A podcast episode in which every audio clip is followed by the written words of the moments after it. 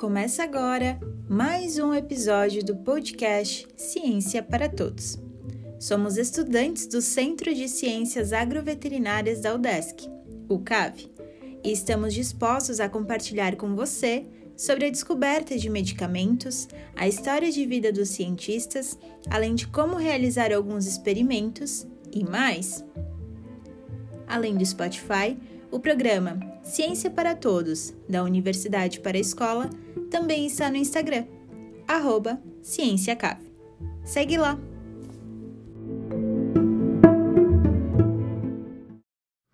Sejam muito bem-vindos de volta a mais um episódio do Ciência para Todos. Eu me chamo Arthur e hoje, junto com a Maria Cristina, vamos dar continuidade aos episódios e falaremos sobre o uso da ivermectina como tratamento para os animais domésticos. Esse medicamento, ele existe na apresentação humana e existe na apresentação veterinária, que é a que nós utilizamos. E é classificado como um antiparasitário. Esse antiparasitário, ele é da classe das lactonas macrocíclicas. Ela é considerada um endectocida, ou seja, ele vai atuar tanto em parasitas internos quanto externos. E isso nos mostra o quão agressivo esse medicamento pode ser quando usado sem um protocolo recomendado pelo médico veterinário. Vamos entender então a ciência química por trás desse medicamento? Então, a ivermectina, ela vai inibir a transmissão nervosa através da hiperpolarização do neurônio. Ou seja, ela vai inibir a comunicação dos neurônios e assim ela vai causar toxicidade no sistema nervoso. Mas se ela afeta o sistema nervoso do parasita, por que ela não afeta o sistema nervoso do paciente também? Bom, isso é devido ao peso molecular da ivermectina, que não ultrapassa a barreira hematoencefálica da maioria dos animais. Entretanto, os cães da raça, principalmente Collie, Shetland Sheepdog, Old English Sheepdog, Borzoi, Border Collie, Afghan Hound e Australian Sheepdog, assim como raças similares, eles têm o uso desse fármaco extremamente contraindicado. Porque quando a gente submete esses cães à terapia com ivermectina e até com milbemicina, que é um fármaco da mesma classe, eles podem se intoxicar, convulsionar e até mesmo evoluir para óbito. E por que, que isso acontece, né? Eles não vão possuir alguns mecanismos de proteção lá na barreira hematoencefálica do sistema nervoso central. Então, o medicamento vai intoxicar eles, assim como vai intoxicar o parasita.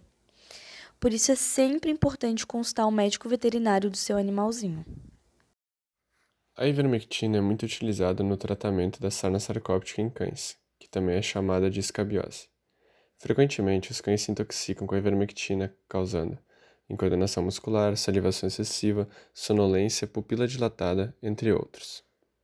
Dentre as principais zoonoses tratadas com ivermectina nos cães e nos gatos, temos a toxocaríase, a ancilostomíase, a sarna sarcóptica, a sarna notoédrica, a queiletiolose e também as infestações por carrapatos. As ivermectinas são metabólitos derivados da fermentação do Streptomyces avermitilis.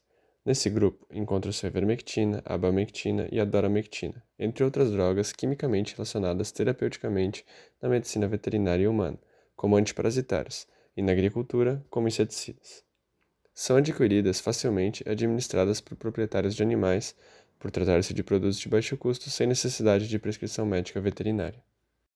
Bom, a intoxicação ocorre devido ao uso de produtos formulados para uso em animais de produção, bem acima da dose terapêutica indicada para cães e gatos, e também há casos de intoxicação devido à sensibilidade individual ao fármaco.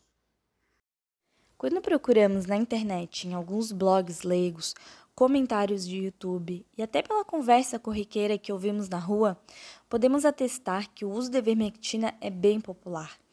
Isso se dá ao fato de que a ivermectina é vendida livremente e é relativamente barata. Com esse amplo uso sem responsabilidade, acabam surgindo rumores que vão passando de ouvido a ouvido erroneamente e que muitas vezes acabam levando as pessoas a acreditarem que a ivermectina pode ser usada amplamente, porém não é verdade. Achamos facilmente na internet pessoas sem embasamento dizendo que a ivermectina atua como anti-inflamatório, anticancerígeno, antifúngico, resumindo anti tudo. O que não é verdade. E essa desinformação pode levar aos tutores a automedicarem seus cães e assim aumentar a incidência de intoxicações. A ivermectina tem sua eficácia como antiparasitário e ela necessita ser usada com cautela. Não tem por que utilizá-la no tratamento de doenças as quais ela não faz parte do protocolo. E sim, quando prescrita corretamente, onde ela vai ser muito útil, visto que ela atua em diversas doenças que são inclusive zoonóticas, ressaltando assim a sua importância. E essa foi a nossa conversa de hoje sobre o uso da ivermectina no tratamento animal. Espero que vocês tenham gostado e fiquem ligados nos próximos episódios.